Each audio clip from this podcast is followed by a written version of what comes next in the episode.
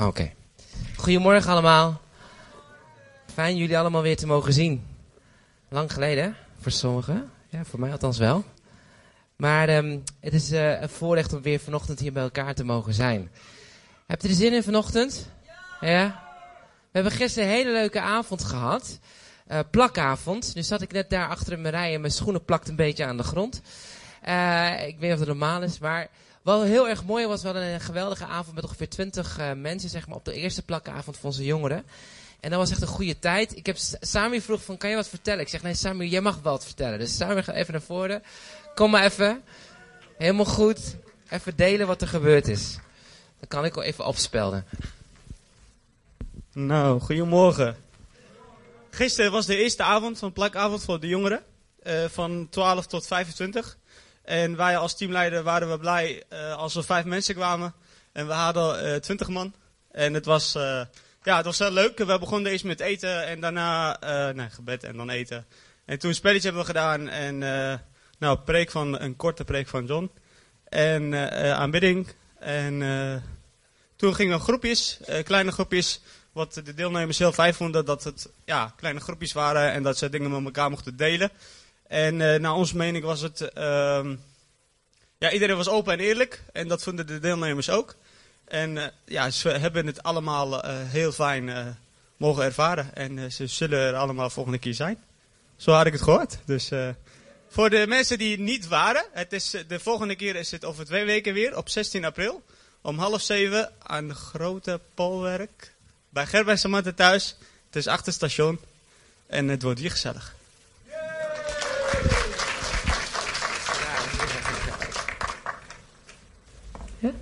Cool. Nee, dat was echt een hele leuke, leuke avond met elkaar samen. Het voelde echt een beetje als de eerste gemeente die ook samenkwam in de bovenkamer, wachten op de Heer. En we zaten te zingen van Heer, uh, het Onze Vader waren we aan het zingen in het Engels. En toen kreeg ik zo'n beeld, weet je, van, oh ja, die, discipelen in de eerste gemeente, die zaten ook zo boven Heer, Onze Vader, die onze naam, nou, mijn Engels gaat door elkaar, de Nederlandse Engels om hoofd. Maar um, die waren aan het bidden. En de Heilige Geest kwam als een, als een wind, weet je, in die kamer. En de raam stond open. Het was echt zo'n briesje. dacht ik, oh ja, Heer, ik verlang zo dat als we samenkomen als, als jongeren, dat uw Geest gewoon gaat neerdalen met kracht. En dat we echt gewoon vol vuur en vol passie zullen zijn voor, voor, wie Hij is. Amen. Dus um, ja, ik ben, ik ben verwachtingsvol wat God gaat doen. Ik had een heel mooie presentatie meegenomen. Zei het niet dat mijn presentatie zeg maar eerst van een keynote naar een PowerPoint moest gaan. Totaal vergeten te doen. Helaas kan ik dat niet laten zien. Ik heb wel een mooie flyer meegenomen. En um, we hebben in de gemeente de afgelopen weken gehad over liefde delen. Liefde is hè, Jezus delen aan je omgeving. Daar hebben we over gesproken. Hoe we handen en voeten kunnen geven aan de liefde van Jezus. En we hebben ook uh, over gehad dat er de aankomende maanden zal er ook een vluchtelingenstroom richting Zutphen gaan. Nou, en dat is allemaal heel interessant. Want God brengt niet meer ons specifiek naar de naties. Maar ook, hij brengt de naties naar, onze, uh, ja, naar ons toe. En uh, we hoeven niet heel ver weg te gaan. Maar ik kan me ook zo voorstellen dat je denkt bij jezelf, hoe doe ik dat nou? Weet je, hoe ga ik nou uitreiken naar mensen om me heen? Nou, um, ik werk dus bij Jeugd met Opdracht ook deels. Uh, en daar werken we met een, wat we noemen een, een, een beweging, dat heet Gateway. Dat is een, een beweging van samenwerkende kerken en organisaties, met name in Oost-Nederland. En, um, en ook wel landelijke organisaties als Soul Survivor. En wat wij doen is dat we in de zomer een vijfdaags event hebben uh, in de Universiteit van Twente. Niet Utrecht, Twente. Uh, en de Universiteit van Twente heeft een hele grote campus. En daar hebben we een soort vijfdaags, ja, kleine mini-opwekkingsfestival. Um, waarin geweldige sprekers komen. Waaronder een zendeling uit Aruba. Misschien wel bekend voor jullie, een of andere Chris. Uh, die komt ook. Um, en, en die gaan ons vijf dagen meenemen in het hart van God. Wat betekent om als generaties verbonden te zijn met wat in Gods hart leeft. Maar ook wat hij heeft voor ons, voor onze omgeving. En hoe we kunnen uitreiken. Nou, in de middagen hebben we allerlei workshops en seminars, maar ook verschillende soorten outreaches in de omgeving van Enschede. Met name gericht op die vluchtelingen. En dat is hartstikke gaaf. We werken met een aantal organisaties als Stichting Present en Athletes in Actions. En je kan allerlei vormen van evangelisatie kan je leren en toepassen. Wat je dan weer mee kan nemen terug naar Zutphen. Um, er is ook nog een andere mogelijkheid. Is dat je na Gateway, na die vijf dagen, dat je op zomerreis gaat naar bijvoorbeeld de Balkan. Wij als Gateway organiseren een zomerreis naar die vluchtelingenstromen, Joegoslavië, um, Oud-Joegoslavië, Servië, Kosovo, uh, die hoek. Um, waar we zeg maar gaan uitreiken naar um, de vluchtelingen daar, die nu alweer aan het, ja, dat stroomt nu alweer vol. en dat kan je doen door verschillende teams. Bijvoorbeeld een praktisch team die bijvoorbeeld eten uitdeelt met Live. Aan de andere kant zijn met een, een, medisch team. Weer de andere kant een kinderwerkersteam zijn. Zo zijn er verschillende teams die samen uitreiken naar deze doelgroepen. Um, het mooie van Gateway is dat het voor alle generaties is. Dat is hartstikke leuk. We hebben speciaal family tracks. Speciaal voor de jongere kinderen. Maar voor de tieners, jeugd en ouderen en opa's en oma's uh, is Gateway opgezet. Dus dat is hartstikke gaaf. Ik zou, leuk als ik daar een filmpje van kon laten zien, maar helaas, dat lukt nu niet.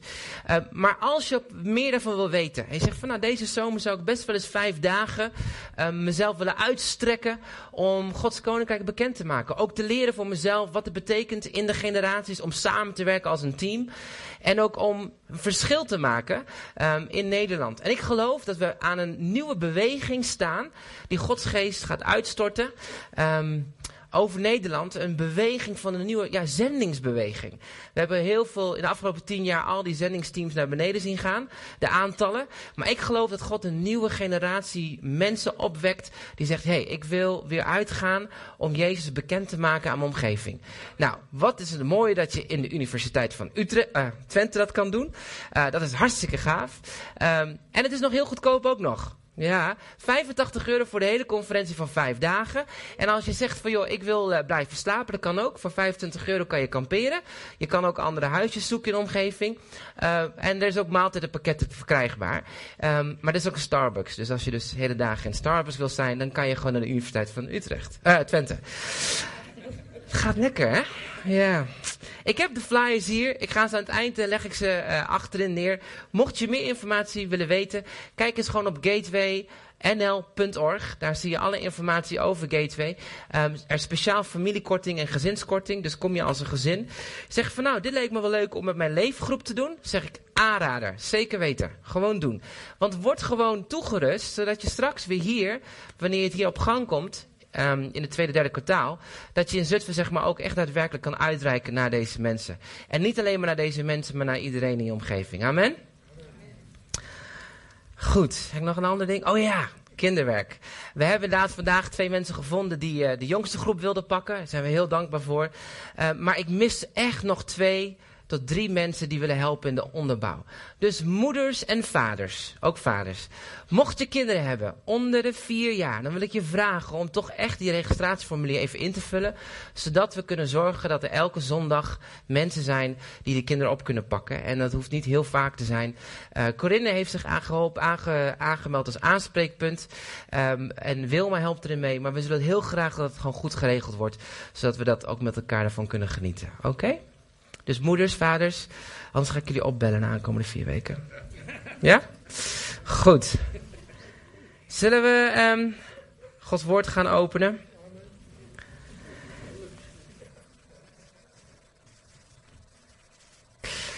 En dan mag je opslaan naar Matthäus hoofdstuk 28, vers 6. Matthäus 28, vers 6.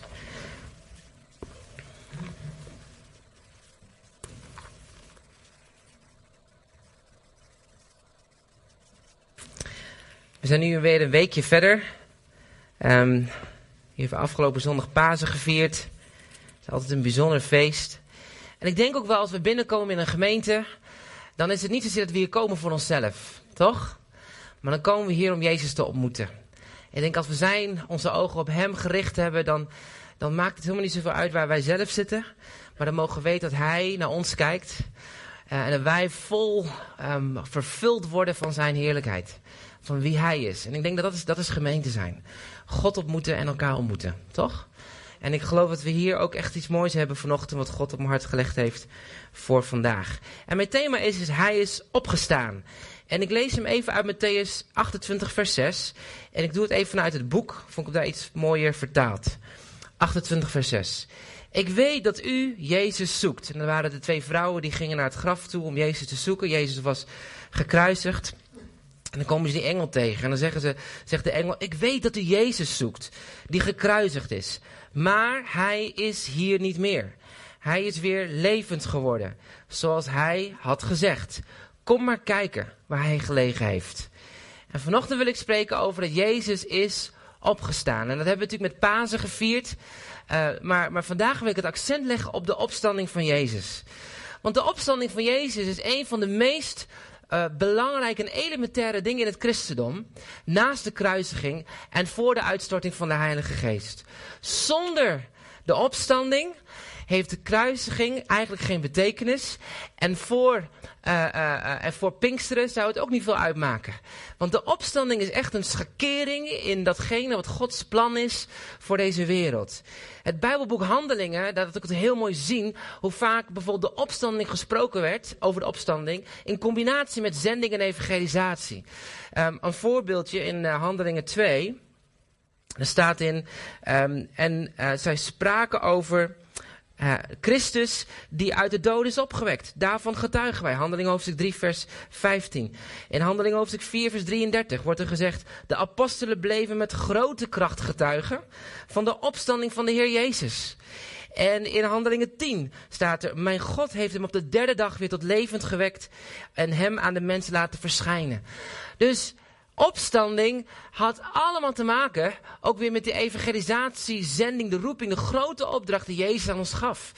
En opstanding heeft zo'n belangrijk punt in het christelijk geloof. Maar soms vergeet dat een beetje. Maar Jezus zei, eigenlijk in, uh, in Johannes hoofdstuk 11 vers 26, hij zei van, joh, um, ik ben de opstanding van het leven. Wie in mij gelooft, mag dan wel sterven, toch zal hij blijven leven. En iedereen die, in, die leeft en in mij gelooft, zal in eeuwigheid niet sterven. En dan zegt hij daarna van, geloof je dat? Geloof je dat?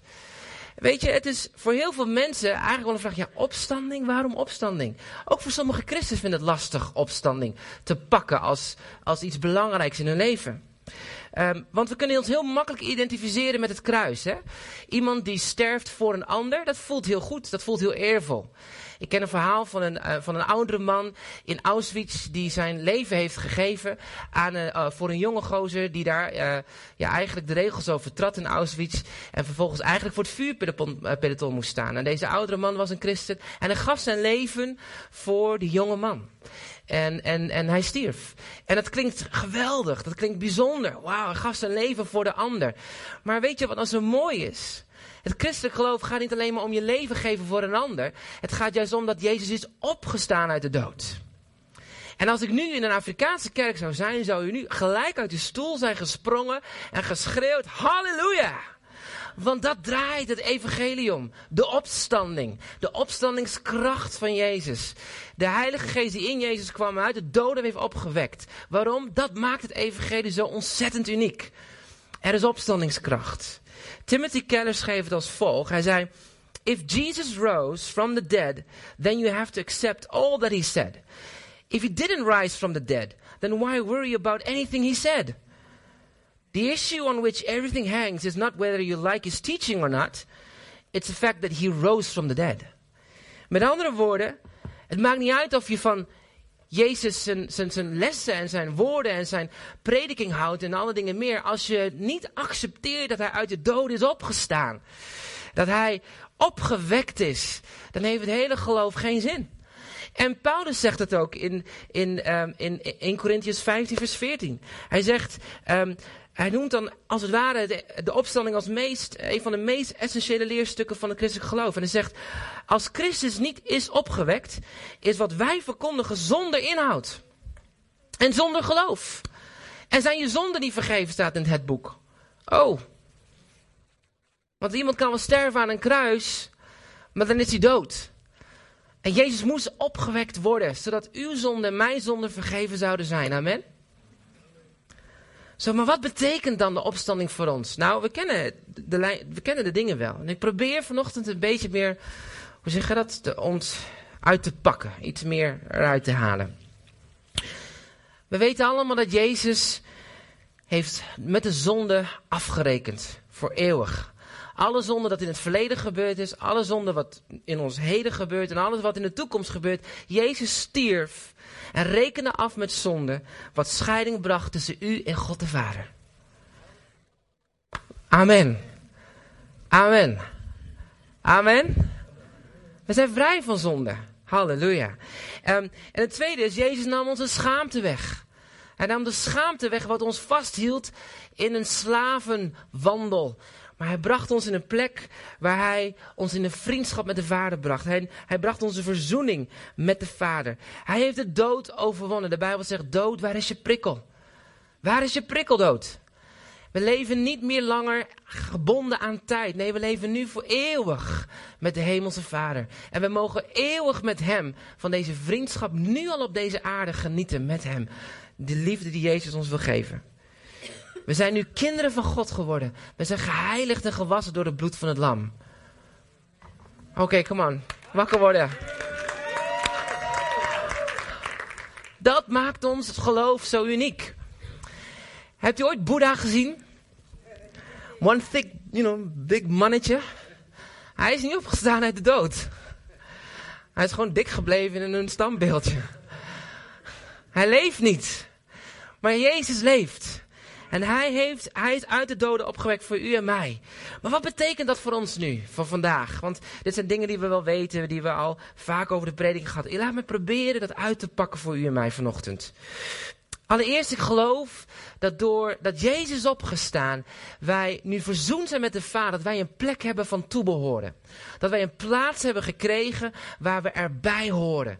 Dat we niet langer tweede rang zijn, niet uitgespuugd zijn, dat we niet meer alleen zijn of buitengesloten. Nee, we zijn geaccepteerd, we zijn geliefd, we zijn omarmd, we zijn, zijn als het ware inclusief in de familie van God gekomen. Psalm 27 vers 4 zegt zo mooi hè. We spreken het over dat, wij, dat hij ons als een vader ons heeft aangenomen, als echt als zijn kinderen. En weet je wat dat betekent voor ons? Dat wanneer we worstelen met gevoelens van minderwaardigheid, of met afwijzing, of met het gevoel dat je niet goed genoeg bent, of dat er een lat is waar je aan moet voldoen, dan mag je die opstandingskracht van Jezus gaan ervaren opnieuw en opnieuw. Om je te laten beseffen dat jij erbij hoort. Jij hebt een plek van toebehoren in zijn familie. Er is niks en niemand die jou kan scheiden van zijn liefde. De Heer heeft je aangenomen. Halleluja. Weet je, die opstanding betekent ook voor ons een nieuwe dag. En een nieuwe start. En een nieuw seizoen. Ik weet niet hoe het met u is, maar ik verlang soms echt wel eens van, oh heer, ik wil gewoon een nieuw seizoen. En dan denk ik bij mezelf, huh, waarom verlang ik naar een nieuw seizoen? Het is al een nieuw seizoen. Jezus heeft het nieuwe seizoen nu al gegeven doordat hij is opgestaan uit de dood. Hij zegt van, joh, ik heb gewoon een nieuwe kans nodig. Vandaag wil ik tegen je zeggen, God heeft je een nieuwe kans gegeven door zijn dood van zijn zoon en de opstanding van zijn zoon. Jij hebt een nieuwe kans vandaag. Er is een nieuw begin. Alles wat gisteren gebeurd is, is gisteren gebeurd. Vandaag is een nieuwe dag. Amen. En weet je, dat betekent ook dat je een leven mag hebben wat zo diep vervuld is van binnen, dat je het niet nodig hebt dat de dingen van buiten zijn om je leven te vervullen. Je hebt het niet nodig dat je gewoon bordje nasi kuning nodig hebt met sambal goreng tempeh om je lichaam lekker te voelen. Of dat je een lekker cappuccinootje nodig hebt of een glaasje bier. Nee, dat is niet nodig. Je mag ervan genieten, maar wat je nodig hebt is dat, dat de diepe vervulling van de Heilige Geest in je zegt, oh Heer, ik ben uw kind en wauw. Wauw, u vervult mijn leven. Er zijn zoveel mensen die leven zonder hoop en zonder visie en zonder geloof. En waarom? Omdat ze dat hele kracht van Gods opstanding niet ervaren in hun hart. Want als je weet dat je weet dat Hij jou gered heeft, dat Hij gestorven is voor jou en dat Hij is opgestaan uit die dood, diezelfde kracht die Christus uit de dood heeft opgewekt, leeft in jou en mij. En dat betekent ook dit, dat jij hebt meer autoriteit, pak even je vinger, kijk eens aan je vinger, en je hebt meer autoriteit in jouw vinger dan heel een hel. Come on. Oh, ben ik nou de enige pinkste christen hier? yes, je hebt meer autoriteit in je vinger dan heel en hel. Wanneer jij bidt, vluchten demonen weg in de naam van Jezus. Wanneer jij bidt, is er genezing. Wanneer jij bidt, komt er voorziening, komt er een doorbraak. dat doe je natuurlijk niet voor jezelf. Maar we bidden voor de koninkrijk van God om op aarde te komen. Gelijk in de hemel als ook op de aarde. Amen. God verlangt ernaar dat we die autoriteit die hij gegeven heeft door de dood van Christus en de opstanding van Christus, dat dat in jou mag bewegen. Ik ben er niet altijd bewust van. Maar ik, heb, ik, heb, ik, ik, ik, uh, ik, ik, begin het wel te realiseren, steeds meer. Soms dacht ik wel eens van, god, het zou toch zo makkelijk zijn als je heel makkelijk kon zondigen of zo, hè? Even het over. Ja, ik ben denk wel eens een beetje vreemd. Maar dan dacht ik van, god, het is allemaal makkelijk als je kan zondigen. Je voelt je dan niet schuldig. Dat kan bij mij niet. Zodra ik ook maar iets doe, dan, dan voel ik daar... Dan denk ik, oh ja, dat gaat niet goed. Maar zelfs heb ik ook ontdekt dat als ik bijvoorbeeld op de onderweg ben of zo...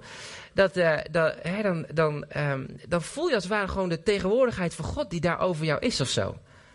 En dan, en dan weet je wel van eigenlijk, nee, dit kan ik niet doen, dit kan ik wel... Nee, dit, dit, brengt God geen vreugde. Die opstandingskracht die blijft in je. Die beweegt in je. En die beschermt je ook.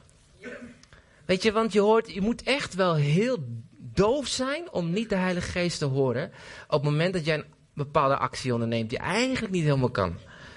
God spreekt. Het is niet, niet, Mensen zeggen, ik vind het lastig om de Heer stem te verstaan. Nou, ik denk, ja, ik weet niet hoe het met jou is, maar ik vind het lastiger om hem niet te verstaan. Want de Heilige Geest spreekt op verschillende manieren tot ons. Door zijn woord, door wat je ziet, door wat je, door wat je hoort, door muziek, door, door de natuur en alle dingen meer. Maar als je hart getuned is met die Heilige Geest, met de opstandingskracht van Jezus, ja, dan kan je niet zomaar zeggen van nou, nu ga ik eventjes, uh, weet ik veel, iets doen wat ik denk wat leuk is. Die opstandingskracht van Jezus. Weet je wat ook zo bizar is? Uh, die opstandingskracht, als die in jou is, dan gebeuren ook hele rare dingen. Hè? Oké, best wel. Ik was in een vliegtuig en ik liep op een gegeven moment uh, met een team.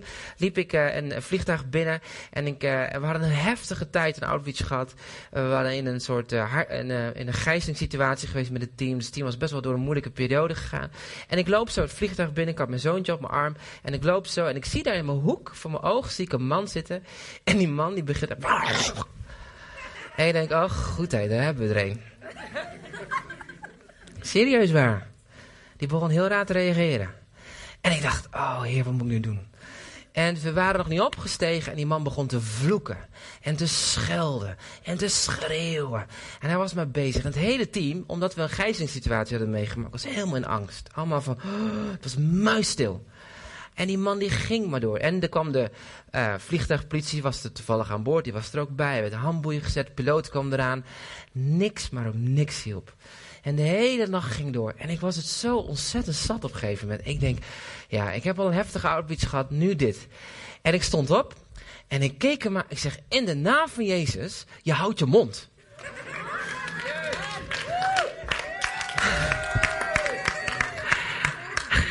En die man en ik was stil. En ik had ik dat dan maar eerder gedaan?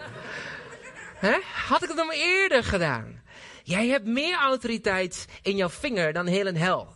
En overal waar je komt, draag je die opstandingskracht van Jezus met je mee. Halleluja. Kom je in de VED? Oh ja, dat is dicht. Maar, en je zou daar zijn. En je, weet, jij draagt de geest van God met je mee. Dus let er ook op hoe je met een ander omgaat. Weet je, hoe je dan voor de kassa staat. laat je de liefde van Jezus zien of de toorn van Jezus. Dat kan ook, ook heel makkelijk hè, door je eigen gezicht. Of dat je geïrriteerd bent. Wat laat je zien aan de ander? Die opstandingskracht van Jezus leeft in jou. Wij zijn ambassadeurs van de vrede van God. Van het koninkrijk van God. En overal waar wij gaan schijnt het licht van Jezus. Amen. Amen. Amen. Je bent het zout. En je bent het licht.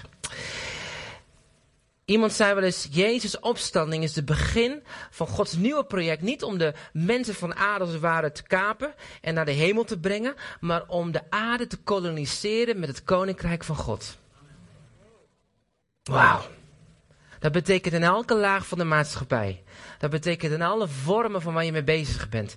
Dat jij op aarde bent gebraatst met die opstandingskracht van Jezus om het koninkrijk van God zichtbaar te maken. Volgende punt. Opstanding herinnert ons aan de onzagwekkende genade van de liefde van God. Amen. Uh, God had ons al lief, zelfs toen we al zondaars waren. Kan ik helemaal niet bij. Ik, uh, mijn dochter die uh, presteerde het gisteren om haar haar weer opnieuw te knippen. Oh, en ik werd zo boos. En ik dacht, waarom doe je dit nou? En ik was naar beneden, ik was een beetje uitgeraasd. En, en ik zat daar zo en de heer zei van, ja, in die, die gedachte kom je me. Ik had jou lief voordat je zondaar was. Of, of toen je nog gezonder was. En ik, oh heer. En ik, oké, okay, ga weer naar boven. Sorry Jessie, papa had niet zo mogen reageren. Maar dat was niet goed dat je je haar had geknipt. Sorry papa, ik wist het ook niet, maar ik zag de schaar en ik moest gewoon knippen. Oké. Wat kunnen we ervan leren, hè? Voordat wij nog Jezus kenden, had de Heer ons al lief. Had de Heer ons al lief. Romeinen 5 vers 8. En die genade heeft ons gevonden. Nog voordat wij naar Hem zochten. Weet je, de eenheid met God is niet wat wij kunnen verdienen. Ik had het gisteren met de jongeren over. Eenheid met God is zijn plan, is zijn actie, is zijn toenadering naar jou en mij.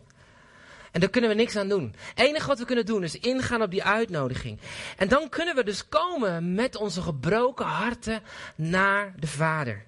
Naar God. Zelfs de dingen waarvan als mensen iets zouden weten, dat die denken, oh, helemaal verbaasd van, oh my goodness, heb jij dat gedaan?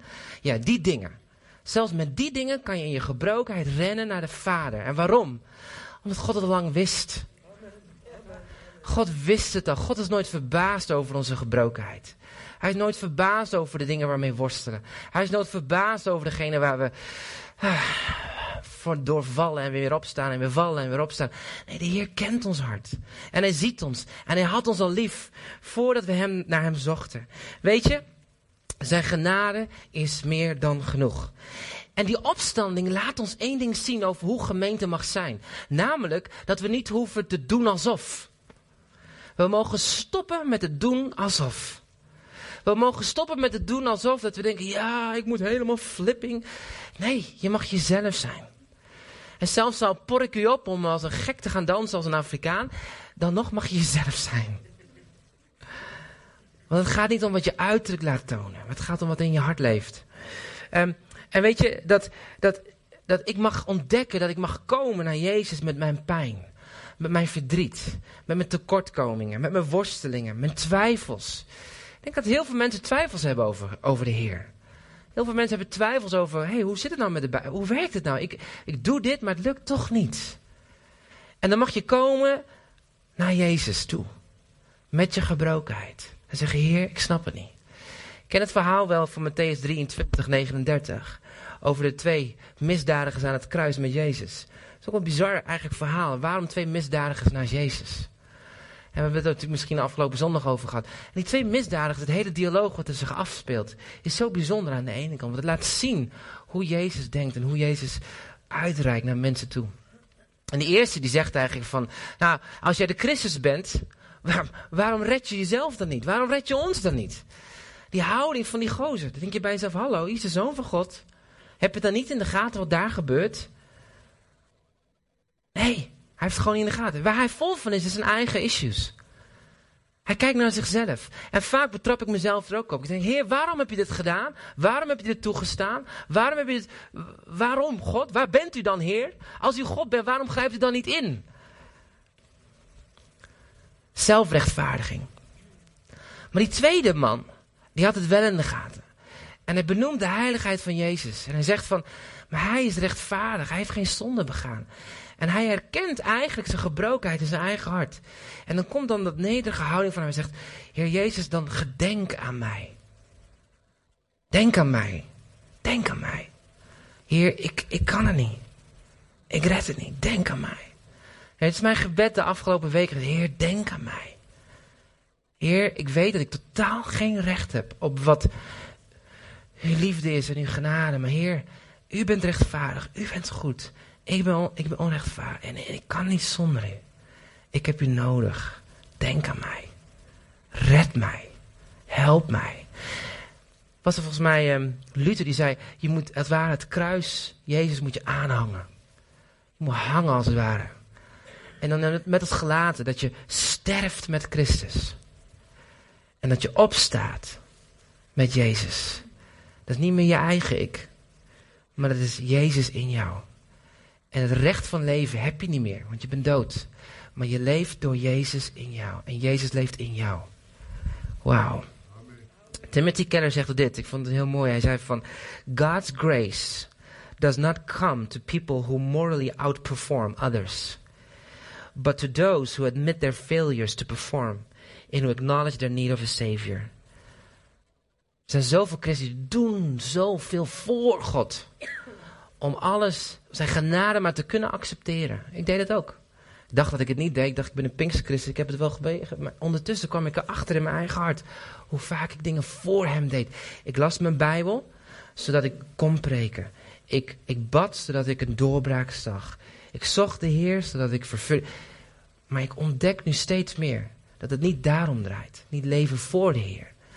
Maar dat niet mijn beloning is in wat ik voor God doe. En dat ik daar erkenning uit krijg. Nee, dat ik de beloning vind in Jezus zelf. Ik wil niet mijn Bijbel lezen omdat ik Jezus wil ontmoeten. En meer niet. Ik wil bidden omdat ik bij Hem wil zijn. Ik wil Hem aanbidden omdat ik van Hem hou. En niks anders. Niks omdat ik iets nodig heb. Misschien heb ik wel iets nodig. Maar daar gaat het niet om. Ik wil niet spreken omdat ik erkenning nodig heb. Nee, ik wil gewoon vertellen van mijn Heer. De punt van gebrokenheid, dat je erkent, ik heb een redder nodig en niks anders. Die opstanding geeft al ruimte. Ruimte om eerlijk te zijn. Ruimte om gebroken te zijn. En in wie we zijn en waar we staan en waar we mee worstelen, dan samen te rennen naar het kruis. En gebroken zoals we dan zijn, dat we dan mogen ontdekken hoe groot die genade van Jezus is. Die zegt van ik wijs je niet af, ik druk je niet weg, ik zie je eenzaamheid, ik zie je worstelingen, ik zie je twijfels, ik zie dat je, dat je, maar dan zegt nee, kom maar bij mij. Je bent mijn zoon, je bent mijn dochter. Punt. Dat is het evangelie, meer niet. Die opstanding maakt dat als je dat begrijpt, dat je dus geen zorgen meer hoeft te maken. Niet meer voor de dag van morgen. Niet meer over wat je kleding je aantrekt. Ik vertelde gisteren het verhaal dat toen ik afgelopen zondag moest ik spreken. En ik stond voor de spiegel, ik deed mijn kleren aan. En, en toen mij zei, oh John, je hebt een buikje. En het bracht me helemaal van de wijs. Ik dacht, dat is niet goed. Andere kleren aangetrokken. En terwijl ik aan het spreken was, dat ik elke keer weer, oh, ik heb een buikje. Nu denk ik, ik maak me geen zorgen, want alle vet behoort de Heer toe. Amen.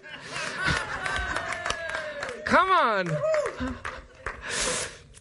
Maar we maken geen zorgen meer. We hoeven geen zorgen meer te maken. Weet u, u kan uzelf verzekeren vanaf, de vanaf geboorte tot aan de dood. Dat kan, hartstikke mooi in Nederland. Maar Jezus, het leven met Jezus, het bloed van Jezus, de grootste levenverzekering ever. Daar hoef je niks voor te hebben. Het leven met Jezus, dat je geen zorgen meer hoeft te maken. En als je geen zorgen meer hoeft te maken, mag je ook één ander ding beseffen, dat je geen angst meer hoeft te hebben. Want zorgen maakt dat je gaat twijfelen, dat je angstig wordt. Angst is niet nodig in het koninkrijk van God. Want weet je, als je zijn liefde begrijpt, begrijp je altijd de hand van de Heer. Er is, hoe moeilijk het ook is, hoe zwaar de storm er ook is. Het leven is een storm. En sommige mensen zijn door een storm gegaan. Sommige mensen zitten midden in een storm. Weer andere mensen beginnen aan een storm. Maar het feit is, stormen zijn, dat is reëel, dat is het leven. Maar de hand van de Heer is daar. Hij zegt, ik zal je nimmer en nooit verlaten. Wauw. Geen angst. En je hoeft dan ook geen controle meer te hebben. En dat is ook weer zoiets, hè. Controle is zo makkelijk. We controleren alles wat we kunnen hebben, wat het maar mij dient. Zodat ik maar niet gebrek leid. De groepje vrienden om me heen die bij mij komt, daar moet je niet aankomen. Nee, nee, nee, nee. We zijn controle. Controle over je kinderen, controle over financiën, controle over gemeentezaken, controle over je werk, controle over zus, controle... Laat maar los. Jezus zegt, laat je controle maar los. Vertrouw mij maar. Want ik heb de wereld in mijn hand. Ik heb die wereld overwonnen. Jij hoeft hem niet meer te overwinnen. Jij leeft in mij. En door mij, zegt Jezus. Wauw. Weet je, dan hoef je ook niet meer jezelf te bewijzen. Ook zo mooi. We hoeven ons niet meer te bewijzen als kerk. Oh, nog grotere visiestatement, mooiere website, betere muziekteam. Helemaal niet nodig. Echt niet. Hoef ons niet te bewijzen ten opzichte van andere gemeentes, naar andere leven. Interesseert dat. Het gaat erom dat je bent bij Jezus. Amen. Wij kunnen ons heel goed bewijzen in christelijk Nederland, heb ik ontdekt. Het gaat niet meer om, het gaat om ingaan op de uitnodiging van Jezus en de vriendschap met Hem. We hoeven niet meer te vechten of te zoeken naar erkenning. We hoeven niet meer te schreeuwen om aandacht. We hoeven niet uh, bezig te zijn dat we, uh, dat we, dat we bang zijn dat we leven, een, een, een, leven leiden van verdriet, zorg en angst. Nee, de Bijbel zegt in Romeinen 8 vers 14. We are no longer slaves. We are a child of God. We zijn geen kinderen van, de, van geen slaven van, van angst, maar we zijn kinderen van God. En dan mag je rusten en genieten van de tegenwoordigheid van God. Elke dag weer opnieuw. Ook al gaat dingen alles om je heen mis. Met Jezus in de boot ben ik veilig in de. Amen. Tot slot, die opstanding geeft ons hoop voor de toekomst. Hoop voor de toekomst. Weet je wat ik zo mooi vind daaraan? Is dat wanneer lijden en verdriet en strijd op ons pad komt, dat het ons, de opstanding ons herinnert dat al deze dingen ons dichter brengen bij Jezus. Want niks is vergelijkbaar aan de pijn die hij leed, aan de, de, de afwijzing die hij voelde, de verlatenheid die hij ervaarde voor jou en mij. Dat is opstanding. En die opstanding leert ons ook dat het oude is voorbij en het nieuwe is gekomen. En de Bijbel zegt in Openbaringen 21, 4 en 5, hij zegt dat God al je tranen afwist. En de dood zal er nooit meer zijn.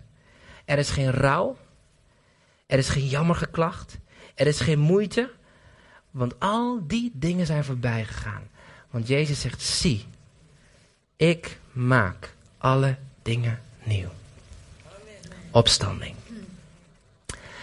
Is een andere tekst in de openbaring en daar moest ik vanochtend aan denken terwijl ik aan het voorbereiden was. En de Heer die, die, liet me, die dropt het in mijn hoofd en hij zegt over van, je kan aan de buitenkant levend zijn, maar aan de binnenkant dood. Wij hebben een, een naam als gemeente, zegt leef. En dat is een hele mooie naam. Het geeft iets weer wat bij ons in de gemeente gebeurt. Maar het vertelt ook soms, het geeft ook ons een verantwoordelijkheid, laat ik het zo zeggen. Het geeft ons een verantwoordelijkheid dat we ook echt leven. Maar openbaring leert ons ook dat we kunnen levend zijn aan de buitenkant. Een goede reputatie hebben aan de buitenkant. Maar aan de binnenkant wel dood zijn. En de Heer wil niet hebben dat we dood zijn aan de binnenkant. Dat we vastzitten in programma's en systemen en structuren. Of vastzitten in onze eigen groepjes, onze eigen eilandjes. Gemeente zijn is niet een of andere soort shoppingmall waar je allemaal verschillende winkeltjes hebt. En je maar kan shoppen onderling. En denk, nou ja, nu ga ik even naar die en die. Nee, gemeente zijn is veel meer dan dat. Gemeente zijn is een community van gelovigen die het geloof leeft. Niet alleen maar op zondag en kijkt hier naar het podium en denkt... hé, hey, dat is een leuke bioscoopfilm met John Meidink in de hoofdrol. Nee, en Daphne die hier de worship leidt. Nee, gemeente zijn is wat we ervaren door de week. Is wanneer die opstandingskracht zichtbaar wordt in mijn thuis, in mijn huwelijk. Wanneer die opstandingskracht zichtbaar wordt op schoolplein en door de week. Dat we elkaar ontmoeten en versterken. Dat is gemeente zijn, dat is leven. Dus als mensen zouden zeggen, kom naar leef. Of wij zouden zeggen, kom naar leven. Dan zouden mensen moeten zeggen, ja, ik wil naar leef komen. Maar dat is niet alleen zondag, maar dat is juist door de week. En in combinatie met zondag, als we dan samenkomen, dan vieren we niet meer onszelf en onze pijn en verdriet. Nee, dan vieren we die opstandingskracht van Jezus. En herinner je dat, dat, dat beeld dat Jezus pakt. En hij pakte een brood en hij brak het. Nou, ik, we hebben de matzers hier. Dat is eigenlijk een beetje een vertekend beeld. Maar als je een brood zou pakken dan moest je dat scheuren in stukken. En Jezus zegt, dit is mijn lichaam. Gebroken, verbroken. Niet alleen maar voor jouw zonde en je pijn en je verdriet. Nee, verbroken. Zodat jouw gebrokenheid in mij geheeld kon worden. Dat die gebrokenheid ons eraan herinnert, het stukje brood. Jezus is gebroken voor mij, maar ik ben ook gebroken. En mijn buurman is ook gebroken. We hoeven niet te doen alsof. Maar we mogen gewoon samen één zijn door onze gebrokenheid. Maar door de genade van Jezus één geheel in Hem. Dat is avondmaal. We vieren avondmaal omdat we niet zozeer alleen maar vergeven van zonde ervaren. Nee, maar ook het symbool Jij bent mijn broeder. Jij bent mijn zuster. En zoals Jezus committed is aan jou, zo wil ik committed zijn aan jou. Zoals hij committed is aan mij, zo wil ik mezelf ook geven aan jou. En dat maakt dat de wereld ziet. Bij leef moet je zijn, want het leeft van binnen. Amen.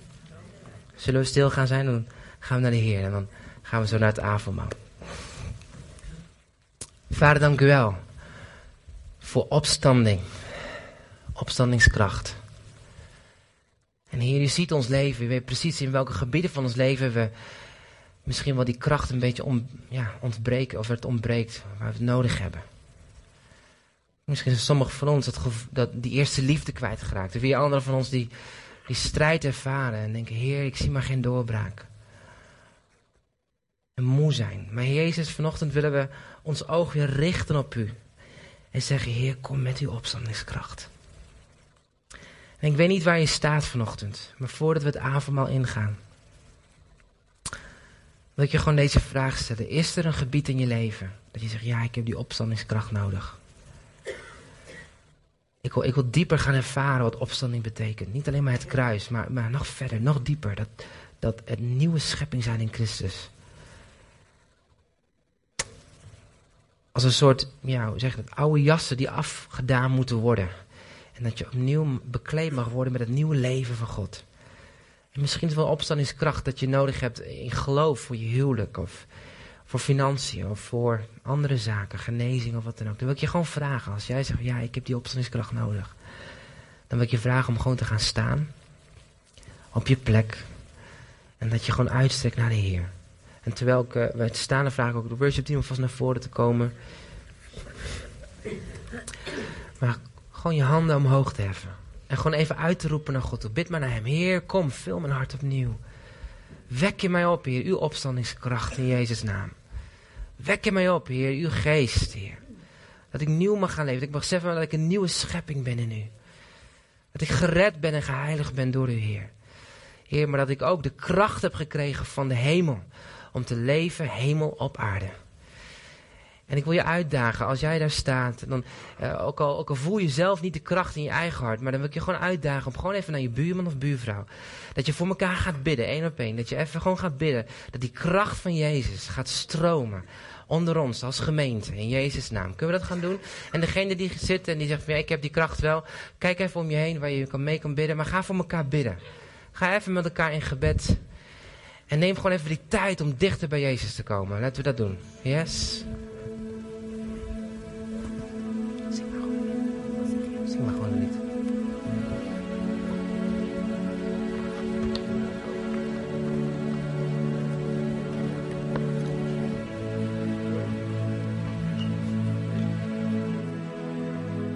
Ga forever zingen.